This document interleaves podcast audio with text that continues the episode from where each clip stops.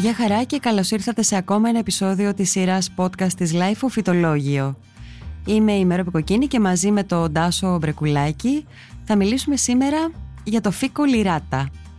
Για να μην χάνετε κανένα επεισόδιο της σειράς Φυτολόγιο, κάντε εγγραφή και ακολουθήστε μας στο Spotify, στα Apple Podcast και στα Google Podcast. Είναι τα podcast της Lifeo. Τάσο, τι ξέρεις για τον φύκο λιράτα, τι ξέρεις για αυτό το φυτό, δέντρο, δεν ξέρω τι είναι. Είναι δέντρο που γίνεται σε ε, τεραστίων διαστάσεων δέντρο, μάλιστα.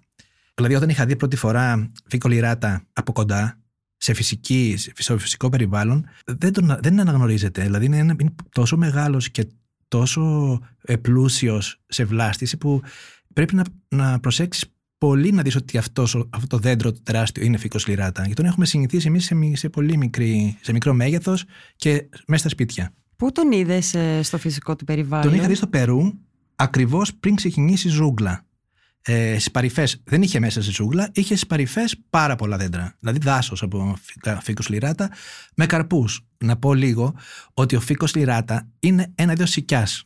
Πολύ συγκινικό με τη δικιά μας σικιά, με καρπούς που είναι σίκα, αλλά δεν τρώγονται. Όχι δεν τρώγονται γιατί είναι δηλητηριώδη, είναι τελείως άνοστοι και δεν έχουν ουσία, τα τρώνε κυρίως ζώα και πουλιά. Αλλά πριν φτάσουμε εκεί, να πω λίγο δύο λόγια για το φύκο λιράτα γενικά. Ότι είναι ένα φυτό, ε, το πιο δημοφιλές φυτό ιστορικού χώρου της τελευταίας δεκαετίας, όχι μόνο στην Ελλάδα, αλλά και σε όλη τη Βόρεια Αμερική και την Ευρώπη. Τα πρώτα χρόνια του Instagram έγινε ένα φυτό, το πιο πολύ φωτογραφημένο φυτό της εποχής αυτής και το πιο περιζήτητο, γιατί όλοι ψάχναν να το βρούνε σε αυτό συντέλεσε και το Instagram αλλά και το Pinterest που ήταν ένα φυτό σε όλα τα, όλες οι εικόνες που βάζανε από σπίτια, design και ε, μοδάτα είχαν και ένα φύκο λιράτα σε μια γωνία.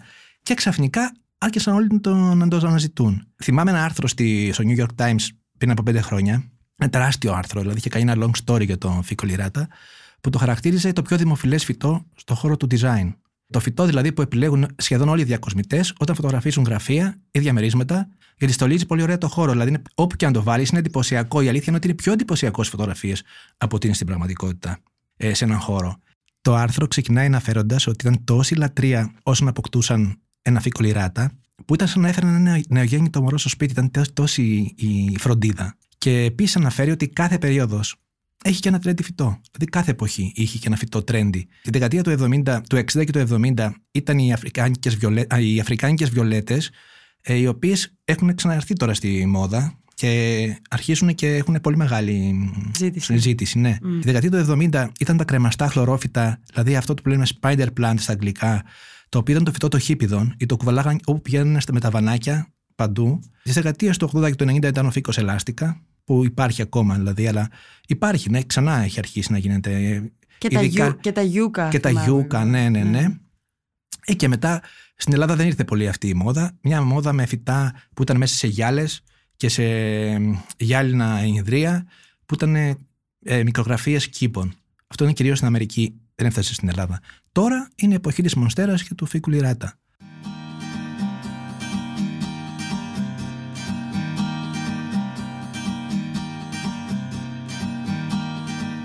Έχει μεγάλα πράσινα φύλλα σε σχήμα βιολιού, γι' αυτό και στα αγγλικά λέγεται fiddle ε, ε, tree που είναι φυτό βιολί.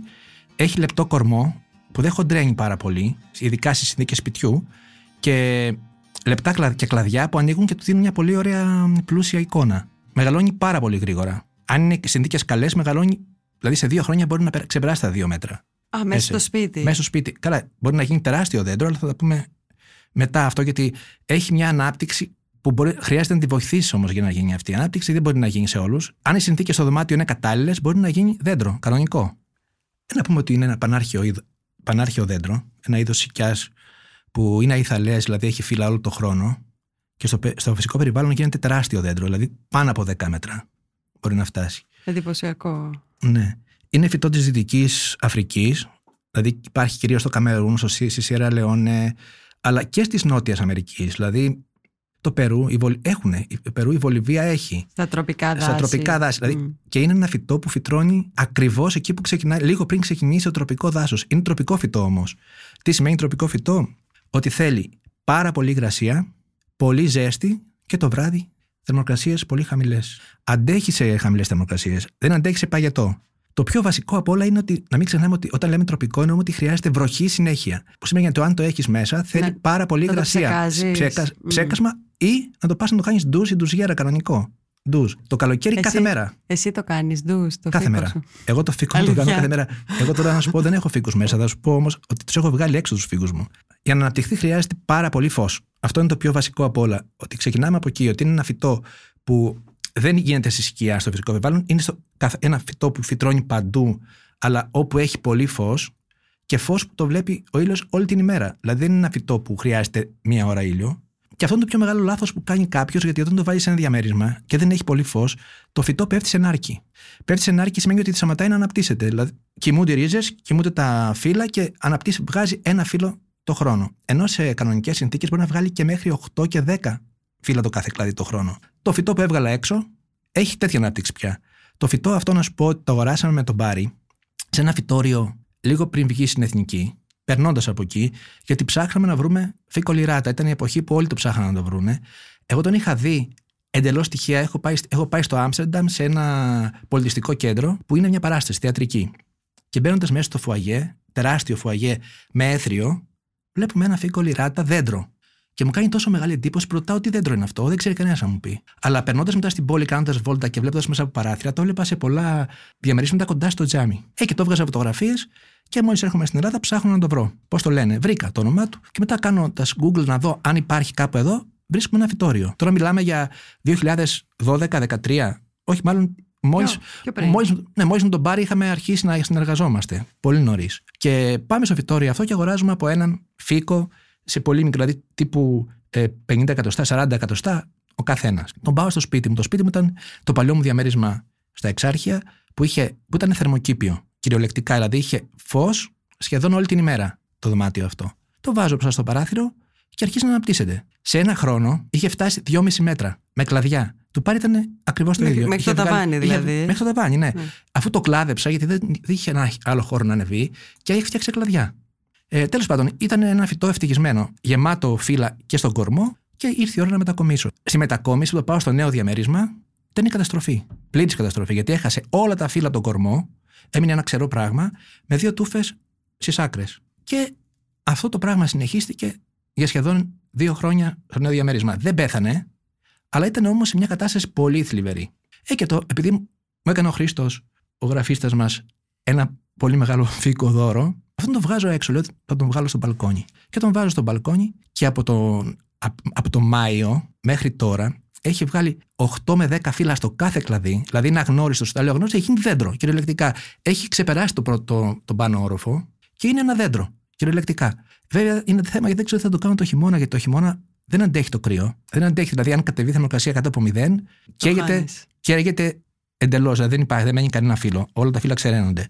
Και είναι ένα θέμα τώρα να τον κόψω, να τον βάλω μέσα, δεν ξέρω τι να τον κάνω. Ελπίζω να αντέξει. Ελπίζω να μην κάνει το ίδιο δυνατό χειμώνα. Τάσο, πριν μου πεις τα, τα υπόλοιπα έτσι, σχετικά με την περιποίηση, άλλα πράγματα που έχεις παρατηρήσει, μου έμεινε αυτό που είπες πριν, ε, που συνάντησες το φυτό στη ζούγκλα και ότι το είδες με καρπούς. Ναι, Ε, εδώ έχει, θε- ένα, έχει κάτι πολύ ενδιαφέρον γιατί αυτοί οι καρποί μπορεί να μην τρώγονται, αλλά τα ζώα και τα φυτά που τους τρώνε, τους κουβαλάνε μέσα στη ζούγκλα. Όταν αυτοί, οι καρ- αυτά, αυτοί οι καρποί αποβληθούν ως, ξέρεις, από τα κόπρανά τους ως σπόρια πάνω στο φυτό, φυτρώνουν. Φυτρώνουν πάνω στο, στην άκρη ενός δέντρου. Και επειδή θέλουν να βρουν φως για να αναπτυχθούν, να πάνε προς τα πάνω δηλαδή, μεγαλώνουν σε, προς- σε ύψος και δημιουργείται ένα νέο φυτό που είναι επίφυτο. Δηλαδή είναι ένα φυτό ξενιστής πάνω στο φυτό, στο, στη- στον κορμό του άλλου δέντρου που α- βγάζει ρίζες, οι οποίες ρίζες κατεβαίνουν κάτω, κάτω, κάτω, κάτω, πιάνουν το δέντρο γύρω-γύρω, το σφίγγουν, το σκοτώνουν και γίνεται ένα νέο δέντρο μέσα στη ζούγκλα. Α, είναι ένα φυτό δολοφόνος Είναι δηλαδή. δολοφόνος, ναι. Ε, δεν είναι μόνο αυτό, αλλά είναι και αυτό. Δηλαδή είναι ένα επίφυτο που μπορεί να γίνει μέσα στη ζούγκλα, αλλά έξω από τη ζούγκλα βιτρώνει κανονικά στο χώμα σαν ένα κανονικό δέντρο. Δηλαδή, αν πέσει ο σπόρος κάτω, βιτρώνει κανονικά. Τώρα πίσω στο, στις συνθήκες του διαμερίσματος εμένα μου κάνει πάντα εντύπωση πως όλα αυτά τα φυτά τα οποία είναι φυτά μ, ζούγκλας μιλάγαμε και για την πηλαία την προηγούμενη φορά που είναι και αυτό φυτό που φυτρώνει σε, Σε συνθήκες, ναι, συνθήκες ε, φυσικές που δεν μπορεί να έχεις στο διαμέρισμα. Αυτό Ακριβώς, εννοείς. Ναι. ακριβώς. Θα σου πω. Ο φύκο λιράτα είναι πάρα πολύ εύκολο να πολλαπλασιαστεί. Δηλαδή, κόβεις ένα κλαδί, ένα μέρος του κλαδιού, το βάζεις σε νερό, βγάζεις ρίζες, το βάζεις στο χώμα και πολλαπλασιάζεται. Δηλαδή, ακόμα και στο σπίτι σου μπορείς να κόψεις μια άκρη και να τη βάλεις νερό και να βγάλει ρίζες. Οπότε ήταν εύκολο να, να φτάσει παντού. Ήταν, είναι όμορφο, είναι εύκολο στο, στη διατήρηση, στη συντήρηση, δεν είναι δύσκολο φυτό. Οι συνθήκες στην Ελλάδα το κάνουν ακόμα πιο εύκολο. Δηλαδή, σε βόρεια χώρα είναι δύσκολο γιατί δεν μπορεί να ζήσει έξω. Στην Ελλάδα όμως, αν το βάλεις στο μπαλκόνι, ζει άνετα. Μπορώ να πω ότι υπάρχει ένας τρόπος να μεταφέρεις το φυτό από μέσα έξω, αλλά να μην το κάνεις απότομα. Γιατί αν το κάνεις απότομα, παθαίνει σοκ και χαλάει. Ξεραίνονται τα φύλλα. Αλλά αν το βγάλεις από το, το διαμέρισμα, να το βάλεις στη σκιά για ένα διάστημα και μετά σιγά σιγά σταδιακά στον ήλιο, μπορεί να ζήσεις εντελώς σε άπλετο ήλιο, σε φως που δεν ζει κανένα άλλο φυτό στο μπαλκόνι. Γιατί του αρέσει πάρα πολύ ο ήλιος. Δηλαδή, σιγά σιγά, ε, αν δεις σε πολλά διαμερίσματα πια που τους έχουν βγάλει έξω, έχουν ε, ζωντανέψει, έχουν γίνει. Έχουν θεργέψει. Έχουν ναι. θεργέψει, ναι. Ενώ μέσα έχει ένα πρόβλημα, γιατί μέσα πρέπει να έχεις πολύ καλές συνθήκες. Τώρα, τι σημαίνει καλές συνθήκες; Δεν μπορεί να ζήσει σε δωμάτιο που δεν είναι πολύ φωτεινό. Όχι φωτεινό, πολύ φωτεινό. Βέβαια, τώρα τελευταία υπάρχουν οι λάμπες. Οι λάμπες με τεχνητό ηλιακό φως που μπορείς να τα έχεις παντού. Δηλαδή να έχεις όλο το βράδυ αναμένο, όχι όλο το βράδυ, να έχεις ώρες που είναι ηλιοφάνεια, αν δεν έχει ήλιο, και να είναι οι συνθήκες τεχνητές, όπως έχουν τα φυτόρια. Ή να το έχεις πολύ κοντά σε παράθυρο που έχει συνέχεια φως. Αυτό είναι πιο βασικό, να έχει ήλιο. Μετά θέλει υγρασία στο χώρο. Η υγρασία, είπαμε, θέλει, αν το ψεκάζεις σχεδόν καθημερινά, ε, το χειμώνα δεν χρειάζεται τόσο πολύ συχνά, αλλά αν το διαμέρισμα έχει καλοριφέρει και είναι αναμένο συνέχεια, χρειάζεται καθημερινό ψέκασμα στα φύλλα. Δεν αντέχει την πάρα πολύ υγρασία στο χώμα. Δηλαδή, αν είναι υπερβολικό πότισμα, πρέπει να στραγγίξει εντελώς, πρέπει να είναι ένα χώμα που στραγγίζει επίσης. Αλλά επειδή είναι υδρόφιλο, δεν είναι φυτό ξηρασίας, σου επειδή είναι της ζούγκλας. Χρειάζεται υγρασία στο χώμα. Απλώς δεν χρειάζεται υπερβολική υγρασία. Το καταλαβαίνεις ότι στι άκρε των φύλων αρχίζουν να, βγαίνουν, αρχίζουν να, να, να γίνονται καφετιά τα φύλλα στις άκρε. Όταν τα φύλλα γίνουν καφετιά, σημαίνει ότι το έχεις υπερποτίσει. Οπότε πρέπει να σταματήσεις το πότισμα το πολύ. Ε, αλλά πάλι χρειάζεται το χώμα να είναι υγρό. Δεν πρέπει να στεγνώσει. Ακούσε, διαβάζεις και βλέπεις ότι όλοι γράφουν ότι πρέπει να στεγνώσει το χώμα εντελώς για να το ποτίσεις. Που είναι λάθος. Χρειάζεται υγρασία. Έχω δει ακόμα και σε υδροπονική καλλιέργεια, που υδροπονική σημαίνει ότι έχει χαλίκια και νερό, χωρίς καθόλου χώμα και είναι ένα τεράστιο δέντρο, το πουλάγε κάποιος. Αν προσέξεις αυτά, νομίζω δεν είναι δύσκολο φυτό. Πάντως είναι ένα φυτό που το βρίσκεις παντού πλέον. Έτσι δεν είναι, δηλαδή είναι πάρα πολύ. Το βρίσκεις παντού. Τα 8 στα 10 που παίρνουν στα σπίτια πεθαίνουν. Ε, πεθαίνουν κυρίως από την έλλειψη φωτός αρχικά. Γιατί αν είπαμε, αν δεν έχει φως, δεν το επιχειρείς.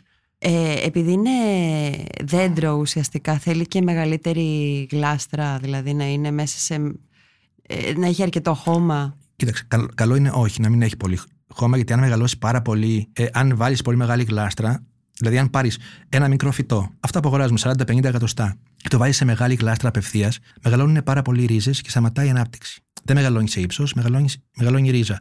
Βέβαια, αυτό δεν σημαίνει ότι δεν θα μεγαλώσει ποτέ, αλλά απλώς αργεί πάρα πολύ να μεγαλώσει. Κανονικά πρέπει να, αλλάζεις, να βάλεις ένα νούμερο γλάστρα ή δύο πιο μεγάλες από το, όταν μεγαλώνει το φυτό και όταν φτάσει σε ένα μέγεθος πάνω από δύο μέτρα, που θεωρείς ότι είναι πολύ μεγάλο, του βάζεις μια τελική γλάστρα και μετά απλώς το ταΐζεις. Δηλαδή του βάζεις λίπασμα. Νερό και λίπασμα. Δεν χρειάζεται κάτι άλλο. Δεν χρειάζεται να αλλάζεις γλάστρες. Δηλαδή, αν το φυτό γίνει τεράστιο, δεν χρειάζεται και τεράστια γλάστρα. Χρειάζεται τάισμα. Αυτό, δηλαδή χρειάζεται. Το ιδανικό για μένα λίπασμα, να πω επίσης, είναι το οργανικό λίπασμα, αυτό που βρωμάει, που υπάρχει ένας τρόπος να αφαιρέσεις ένα στρώμα χώματος, να το βάλεις και να ξαναρίξεις το χώμα και δεν βρωμάει. Ε, γιατί αν το ρίξεις από πάνω, μυρίζεις πάρα πολύ άσχημα αυτό. Αλλά αυτό έχει μια ασφάλεια γιατί δεν, δεν καίγεται. Όσο και είναι λίγο παραπάνω να βάλεις, δεν καίγεται το φυτό. Μίλησε μου για το όταν το κάνεις μπάνιο. Κοίταξε, έξω έχω ένα λάστιχο που ψεκάζει. Το βάζω, το αλλάζεις, το αλλάζεις, ξέρεις, στην αρχή τη, τη ροή του νερού και το ψεκάζω. Όταν το ποτίσω, πάντα το ψεκάζω. Ε, τα μέσα, το μέσα τώρα, το ψεκάζω με ένα ψεκαστηράκι. Δεν είναι το ίδιο. Δηλαδή δεν είναι το ίδιο γιατί πόσο να το ψεκάζει το ψεκαστηράκι. Επίσης θέλει καθάρισμα. Δηλαδή, αν πιάσεις σκόνη, επειδή πιάνεις σκόνη, θέλουν τα φύλλα που και που καθάρισμα για να. Να, μην φύγει σκόνη. Να φύγει ναι. σκόνη και να γίνεται πιο καλή. Mm-hmm. Έχει πιο καλή. Πώς λένε. Ε, φωτοσύνθεση. Φωτοσύνθεση, ναι, ναι, ναι.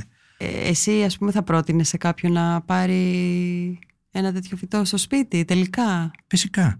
Είναι, είπαμε, δεν είναι δύσκολο φυτό. Δύσκολο το κάνουν οι συνθήκες. Δηλαδή, στην Ελλάδα που έχει τόσο πολύ ζέστη όλο το χρόνο και ηλιοφάνεια. Και ηλιοφάνεια είναι ένα φυτό πάρα πολύ εύκολο. Και μέσα στο διαμέρισμα, ενώ δεν χρειάζεται να το βγάλεις έξω, και μέσα στο διαμέρισμα είναι ένα φυτό εύκολο. Αρκεί να έχει φως στο διαμέρισμα. Δηλαδή δεν μπορεί να το έχεις σε ένα δωμάτιο. Γιατί βλέπω, πάω σε υπνοδωμάτια και βλέπω στην άκρη του δωματίου ένα φύκο λιράτα.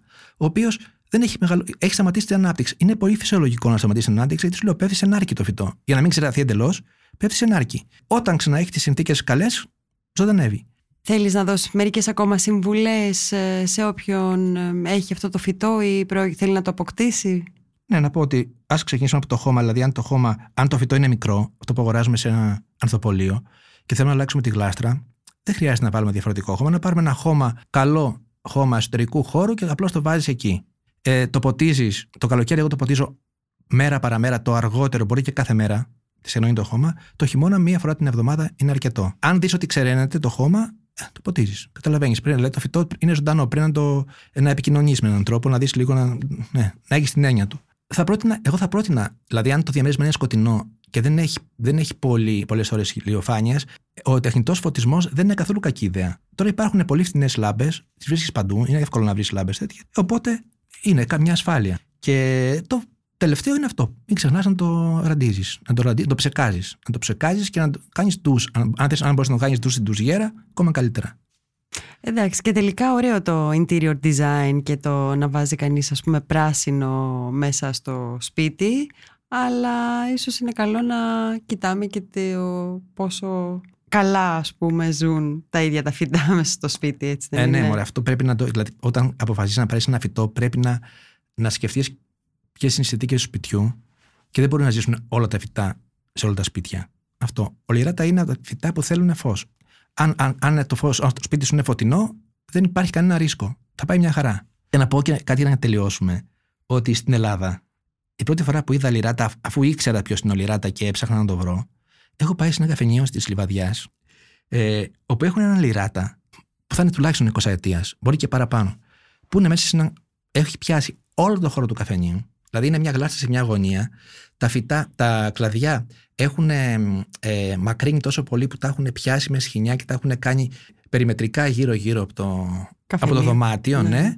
Και από όλες τις πλευρές. Δηλαδή είναι όλο το καφενείο ένας φίκο λιράτα. Την πρώτη φορά που το είδαμε, όταν ξαναπήγα το είχαν κλαδέψει. Επίσης, ένας τεράστιος φίκο λιράτα που ήταν δέντρο ήταν στο, υπήρχε στο Θεολόγο χρόνια. Και χάλασε πριν από κανένα δύο χρόνια από τη, όταν έκανε το ένα παγετό, το τελευταίο παγετό που έκανε, το μεγάλο παγετό, χάλασε κάηκε και ολοσχερό.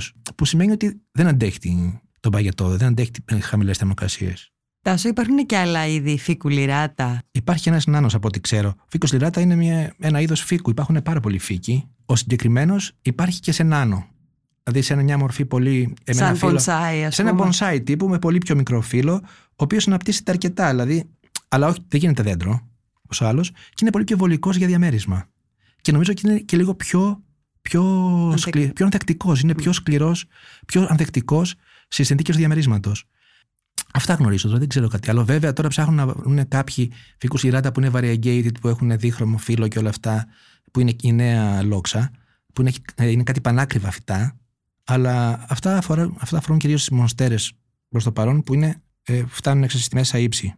Ε, για τις μονστέρε θα μιλήσουμε σε, σε, άλλο, σε άλλο επεισόδιο, ναι. Ε, δηλαδή ο, ο, ο φύκος αυτός αναπτύσσεται και γίνεται δέντρο κάποια στιγμή γίνεται δέντρο. Ε, μα δέντρο είναι. Ε, να πούμε ότι όταν γίνει δέντρο, ξέρεις ότι πιο πολλοί άνθρωποι, επειδή έχουν μάθει το φύκο να, είναι, να αγοράσουν ένα φύκο που είναι ένας κορμός λεπτός με πάρα πολλά φύλλα, και μετά από κανένα δύο χρόνια, όχι από κανένα δύο, μετά από τέσσερα-πέντε χρόνια, ο κορμός μεγαλώνει. Γίνεται κανονικό δέντρο. Και φυσικά πέφτουν τα φύλλα. Δηλαδή μένει κορμός στεγνός, που είναι εντελώς φυσιολογικό. Και έχει μόνο στις άκρε των κλαδιών φύλλα. Αυτό είναι το φυσιολογικό. Αλλά επειδή έχουμε μάθει να είναι πολύ πλούσιο, έχω δει φύκους που μόλις χάσουν τα φύλλα να τους πετάνε σε σκουπίδια. Ε, που είναι κρίμα γιατί είναι αυτός είναι ο φύκος. Δηλαδή, στη χειρότερη των περιπτώσεων, να τον βγάλουν στο μπαλκόνι. Ήταν ακόμα ένα επεισόδιο της σειράς podcast της Life of Φυτολόγιο. Για να μας ακούτε, ακολουθήστε μας στο Spotify, στα Apple Podcast και στα Google Podcast. Είναι τα podcast της Life